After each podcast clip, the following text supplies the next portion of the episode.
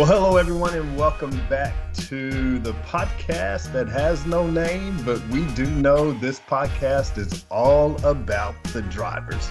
Eric Wesley here with you, along with Mike Kwiatkowski and Frank Carroll. Gentlemen, how are you today? Fine Hey, Eric. Frog hairs. Oh, go say that again, Eric. Fine as Fine. frog hairs. That's right. Fine as frog hairs. Now you, you lost me on that one, Frank. I didn't I know was about frogs to say, are had you hair talking at about those all. Frog hairs that are supposed to be on your head? I don't think I don't see any That's frog hairs on your head. Eric, That- or- these Frank. are frog hairs. See? Oh my, my, my. well, we You do look Okay. gold. You do. You do. That is a good look on you, though, Frank. You you do hold bald is beautiful for you. well, you know, I didn't have any choice. The hair was racing to the back, so I had to let it let it end. racing to the back. Boy, you guys are full of laughs this this Friday afternoon. That is for sure. Frog hairs and racing to the back.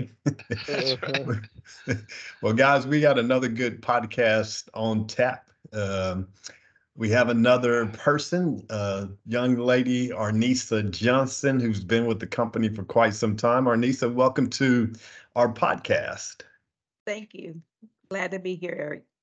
We are glad to have you, Arnisa. We'll go through some um, questions about the driver experience and uh, you being a driver at one point in time and then working your way up to, I believe it's uh, district manager now. Is that correct? That's correct. That's right. You, you probably have a wealth of knowledge to to tell the people about the drivers, especially our new drivers. Um, but before we do that, there's some people that want to know about your background here at Greyhound. So if you'll tell us a little bit about that. Well, I started with the company in 1997 and I came in as a driver here in the Richmond uh, area. It was like four weeks long when I came through, so they have uh, downsized a great deal. And um, but I went after four years. I was invited to become a field instructor. Uh, that's where we were able to teach at the home locations. Uh, we weren't uh, we didn't have that knowledge we needed yet to get to the school yet. So maybe about six years into it, they invited me to come to the school. And I, was, you know, one of those people, I excelled at what I did. So they asked me to become a classroom instructor. So moved on. I, after looking around and really getting a feel for the drivers and uh, looking at management, I thought that I could take my talents onto the management side. And I became an ops manager in Richmond, Virginia, and moved on into Cleveland, Ohio. And from Cleveland, Ohio, I was a, a interim city manager in Detroit, Michigan. And then they uh, asked me if I would uh, mind taking the city manager position as a uh, city manager in Detroit, Michigan. And from that point, I came back to Richmond, good old Richmond. And uh, from there, uh, I was a city uh, area driver manager, then the city manager, and then moved into last year in the district manager position. So I've had a great career with Greyhound thus far, and uh, I'm enjoying the ride.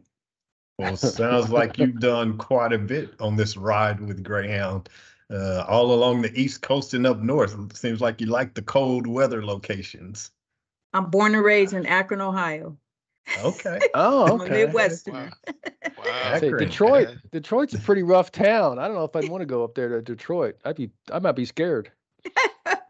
family and friends, got family there, so felt protected.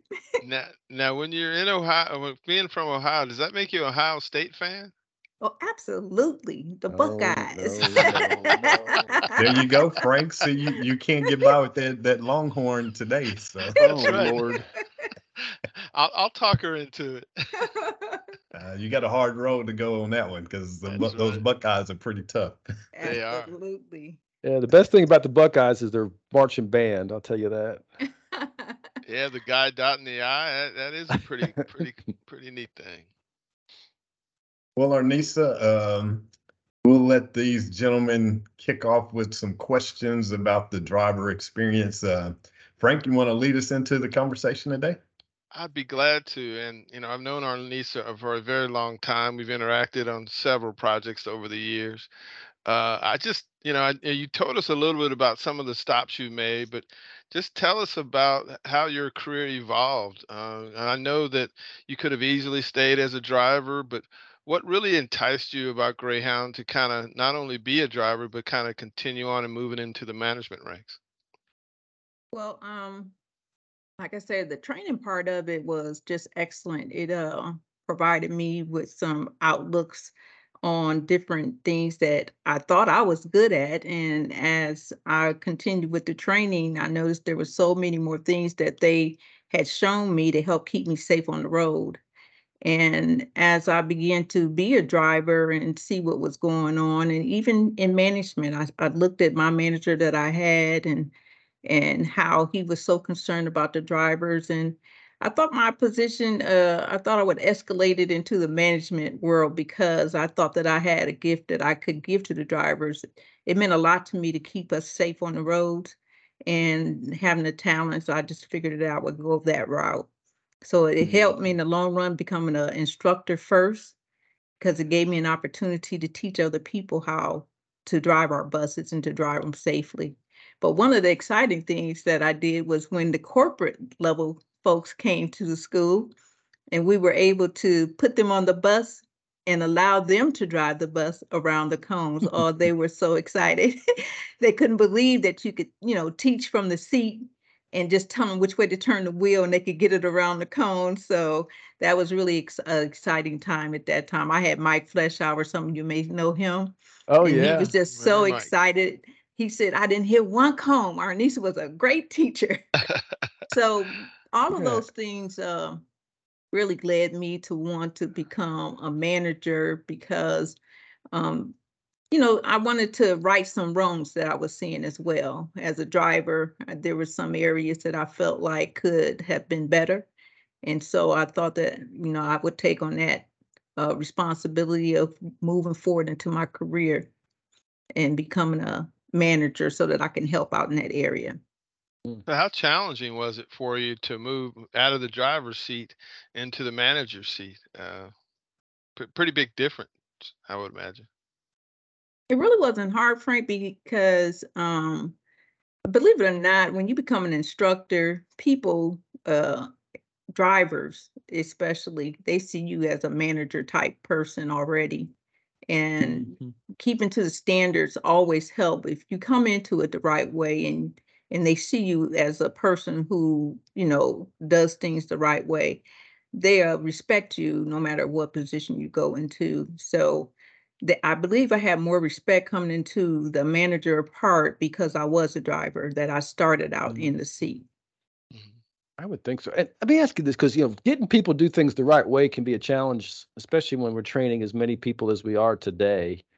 So, how do you how do you instill that sense of standards and doing things the right way to new people? Do you have a trick or something that you do, or Well, I, I tell them uh, if you do it right the first time, then you don't have to repeat it. You know, so Mm. oftentimes when you try to cut corners, for instance, if you fail to look 15 seconds ahead of your bus to identify accident producing situations, you'll find yourself in a situation that you may not be able to get out of. So if you do it right the first time, looking 15 seconds ahead and moving your head every five to eight seconds and watching things, you can assure that you and your customers are going to be safe on that road. I, I keep going back to this, you know, the, the the fact that we're doing the safety and training aspect of Greyhound just can't be underrated. Let me ask you, you know, to your point earlier, we- we've we've changed it from a four week school down to like a one week school and a one week school in phase three. And uh, we've been talking internally a lot. You know, is that was that the right thing to do, and should we go back to a two week school? And you know, I think one of the things I've been pushing for, and I think maybe you would agree with this, is we really should go back to a two week school when it comes to training. Uh, would you agree with that, or do you think we're, and maybe I- why? I definitely agree with that because, um, like I said, I came through when it was four weeks long. And the thought of cramming four weeks into one week, you can really see the difference. Uh, even with uh, uh, re- retaining drivers, there's so much that they don't know once they get on the road. Where if we had a two week school, it Mhm. give them more time to get in the habit. for instance, you have a one week school and they're not really uh, on the road as much as they were prior to coming to phase three. So now those habits have not really formed that well. So now you have to make sure that you have strong instructors at the home level Right. to continue to inspire them to do the right thing. And if you don't have a strong instructor at the home location, you now possibly could lose somebody, you know, in the trenches from not, you know, passing through phase three because they find it, Mhm. you know, difficult. Whereas if you kept them in the school environment and they have a syllabus that they go by on a daily basis and they're on the road with instructors. And, and another thing, I'm finding where we have students who come back, th- they're scared to drive at night. We, we should have known that prior to them coming to phase three. But because they don't have nighttime driving, because they only have one week up there, you can't really, you know, evaluate them on that. Now, that's a great point. I, I didn't mean to laugh because yeah, the, the night driving thing, I've heard that so many times in the past since I've Yeah. taken on this new role in the last three or four weeks. And I'm like, how could they not realize that we do operate buses at night? It's just, it's like a no brainer to me. But, and you're right, uh, with the two week school that we are doing in Chicago now for the permit drivers, they Mhm. are getting that extra day of really day and night of night driving to kind of stress them out, make them run long hours, you know, because it is, it's a hard job as you, as you well know, right? You have to work 10, 12 hour days sometimes and then go to bed so you can get up again and do it again all the next morning. And it takes a while to get used to that, uh, especially getting your rest. Um, is that something you really have to focus with on the new drivers as well? Yeah, that expectation of them sitting in a seat for a long period of time, I think that that's a key thing right there that you said, because um, as an instructor and having two students and taking them out with the nighttime drive, daytime drive, and they having to sit in a seat five hours, you know, Mhm. with with some breaks, but still the driver. And so you get to see that stamina, you know, whether they're gonna last. And then when they get in in phase three now, because we haven't been able to evaluate that, we see where drivers are struggling, you know, staying in the seat and even to the Mhm. point of where the instructor may have to take over because they're tired. Coming fresh out of school, right? Obviously, you're a little nervous. What was your, I guess, more fearful, scariest moment when you were starting out? I would have to say going to New York City. OMG. Just the thought of going through that tunnel now by myself. I don't have an instructor there to feel secure with and and I gotta uh I would say to myself, if these passengers really knew how I felt right now, they'd be scared to ride. but I got the confidence. What I loved about that though, my first night, I had so many regular drivers come to say, You're gonna be all right. You got you have your Yeah. right guide. You know, if you just, you know, stay the course, you're gonna be fine. And they they were very encouraging. And that really helped me uh, you know, in the seat all night long. And I thought about what the, the instructor said to me, you know, keeping my head and eyes moving, keeping alert you know so all of that you know was fantastic but going into new york city with Mm. all those lanes coming into two lanes going through that tunnel that was very scary for me but after i did it you know i got over the fear of it it was great it was fantastic You mentioned the fact, you know, the support you got from the older drivers. You know, it's something that we talk of, you know, Frank and I, as, as far as this mentoring program, we really try to encourage that. Um, when you're in Richmond, when you're dealing with folks, you know, how do you create that sort of environment in Richmond? Or how do you I- try to, I should say? Well, I have a uh, I have a fantastic team. You know, uh, everybody knows my expectation, and uh, we we're, we're like a family. You know, we're like family oriented, and when we talk to our drivers, we're we're not critical of them. We're trying to get them to understand and adhere to our standards and why it's important. And when you're teaching adults, you can't just say you need to do this. You need to say why you need to do it and that Mhm. gives them a better uh, sense of the importance of doing that task. So we talk with our people on a daily basis, but then I talk with my team. You know, I communicate Mhm. with my team on a regular basis, and that encourages them to go out and do the right thing, you know, by our drivers. So I think just one hand washing the other, you as a leader taking care of your people, then your people continue to take care of our drivers and our drivers to take care of our customers. You, you said something very interesting there about your team knows your expectations. Uh, did you conduct yourself that same way when you were a driver? The passengers knew your expectations? Absolutely. I had customers that would ride with me, Frank, and they would say, when you when you leave in New York, because I'm coming right back. I want to know what schedule you're going to be bringing back because you do not play. you know, so you know, I just uh, said what the expectations were. You know, from things that I had learned from the school, and on my announcements, I put it in there, and so they knew what you know we could do and what we couldn't do. And I always presented myself friendly, and people always seemed to adhere. I never had any issues on my bus, and I drove for from 1997 until 2011.